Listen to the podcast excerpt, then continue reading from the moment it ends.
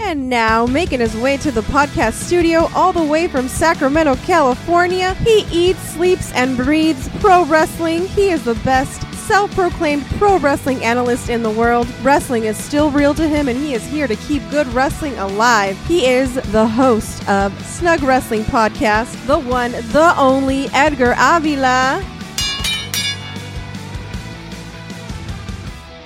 Hello, everyone. Once again, welcome back to Snug Wrestling. I am your host, Edgar. Please be sure to hit me up on all my social medias at Snug Wrestling. You guys may have noticed that Michael Cole returned to Monday Night Raw on the last episode with Wade Barrett. Michael Cole was requested to go back to Raw by Endeavor because of this merger. Endeavor requested Michael Cole to be the lead announcer for both Raw and SmackDown. So Michael Cole will be on the red brand with Wade Barrett as well as the blue brand alongside Corey Graves and Kevin Patrick. This is not a demotion like many people thought for Kevin Patrick. WWE is actually pretty high on Patrick, and they're putting him with Michael Cole to help him gain more experience in the booth. So we may be seeing a lot more changes here, especially with this Endeavor deal that is closing up or is being finalized, like this one with the announcers being moved around Mm-hmm. and the reason that Endeavor requested this change is Michael Cole's long, extensive experience with the WWE. He's been with the company for over 20 years, if not more. And they wanted a familiar voice to be the lead of commentary here. So we have that to look forward to if you're a Michael Cole fan. A lot of people, not so much. Me personally, especially lately, I have been liking Michael Cole on the commentary. Ever since Triple H has been taking over, Michael Cole seems to be able to be himself a lot more. Kind of like Booker T. Booker T, he's one of the commentators from NXT, and that guy is always fired up when it comes to NXT, almost to the point where I could barely even understand what he's saying. But Booker T, he is one of the better parts of the NXT show. He really makes it a lot better than what it actually is, especially this episode of NXT. I had high expectations for this show. There was two great matches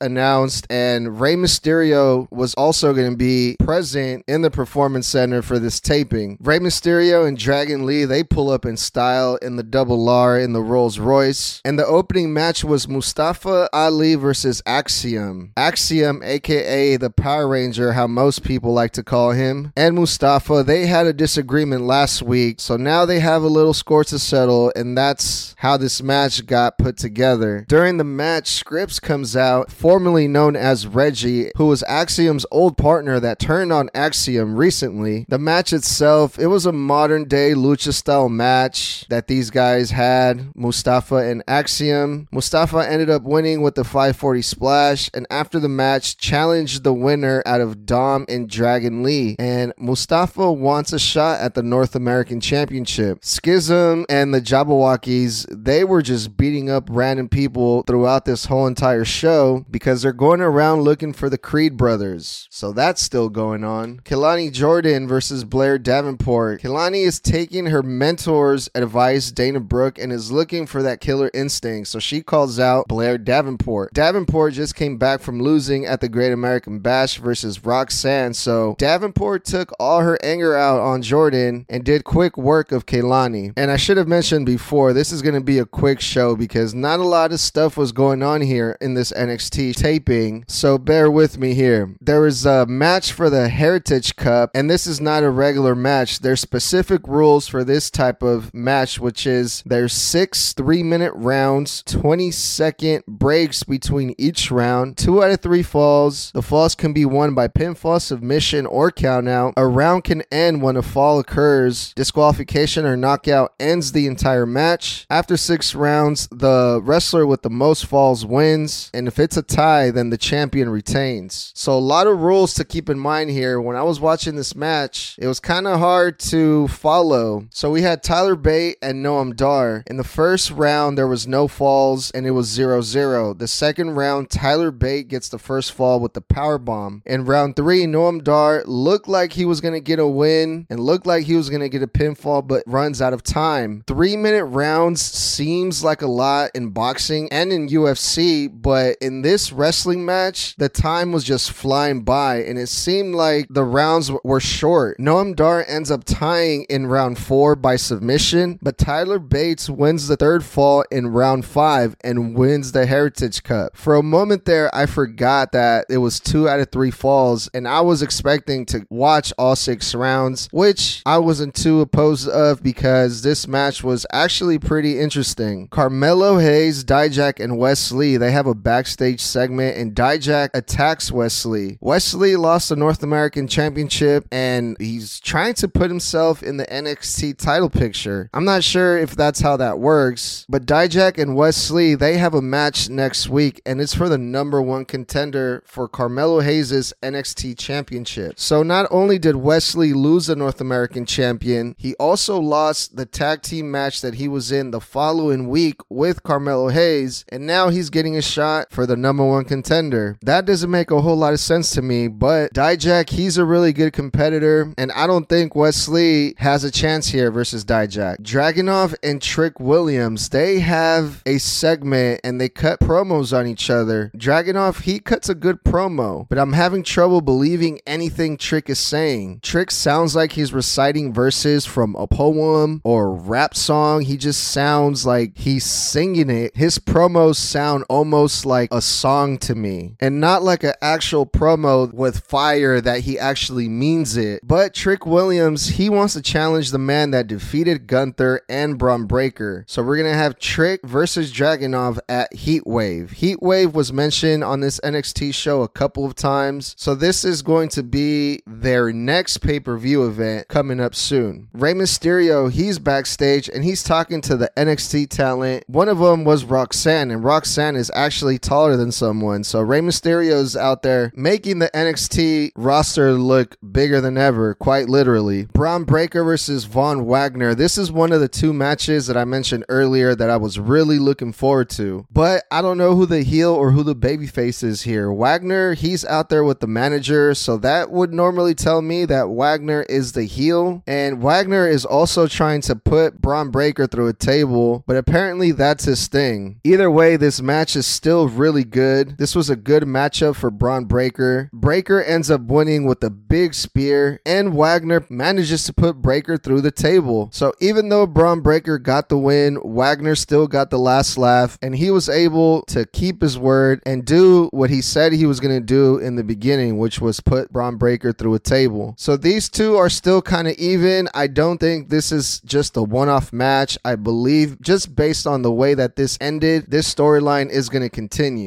And Wagner, he's a big, impressive dude. I think if WWE protects this guy, he can be a big star. We have some tag team action Briggs and Jensen versus Drew Gulak and Charlie Dempsey. Drew and Dempsey won this tag team match with some help from one of their trainees, but this was a random cold match. I've never really seen these guys wrestle before. I've seen Drew Gulak and Charlie Dempsey wrestle one or two times here and there. So this match was not too interesting.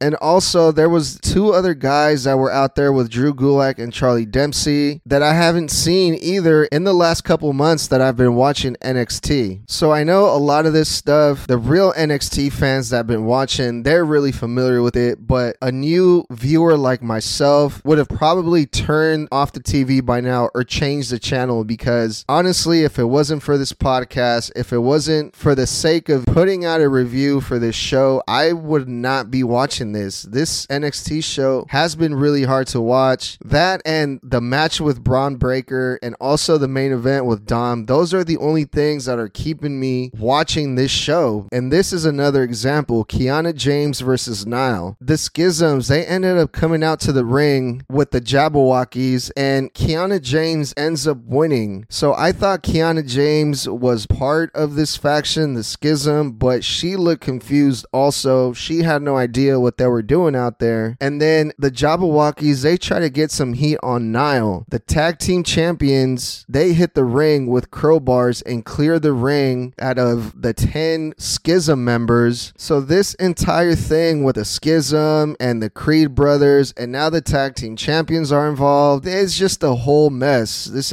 whole entire thing here with the tag team division is just an entire mess. But finally, we get the main event. Rey Mysterio, he comes out and he introduces Dragon Lee as a future North American champion. So we have Dragon Lee versus Dominic Mysterio. Dragon Lee comes out with Rey in his corner. Rhea Ripley comes out with Dom in his corner. And this is what I've been waiting to see. This match compared to the opening match with Mustafa Ali and Axiom and the other matches that were on the show, all those matches were 100 miles an hour, non-stop, back to back. This match was a lot different because Dom, he doesn't wrestle like the majority of those guys or the majority of the young wrestlers around his age, like Wes Lee or like Mustafa or like Carmelo Hayes. Dom, he takes his time with it. He's more calculated. Dom, he can actually work instead of just running around, flying all over the place. He doesn't do the lucha style 100 mile an hour match that most of the people nowadays do.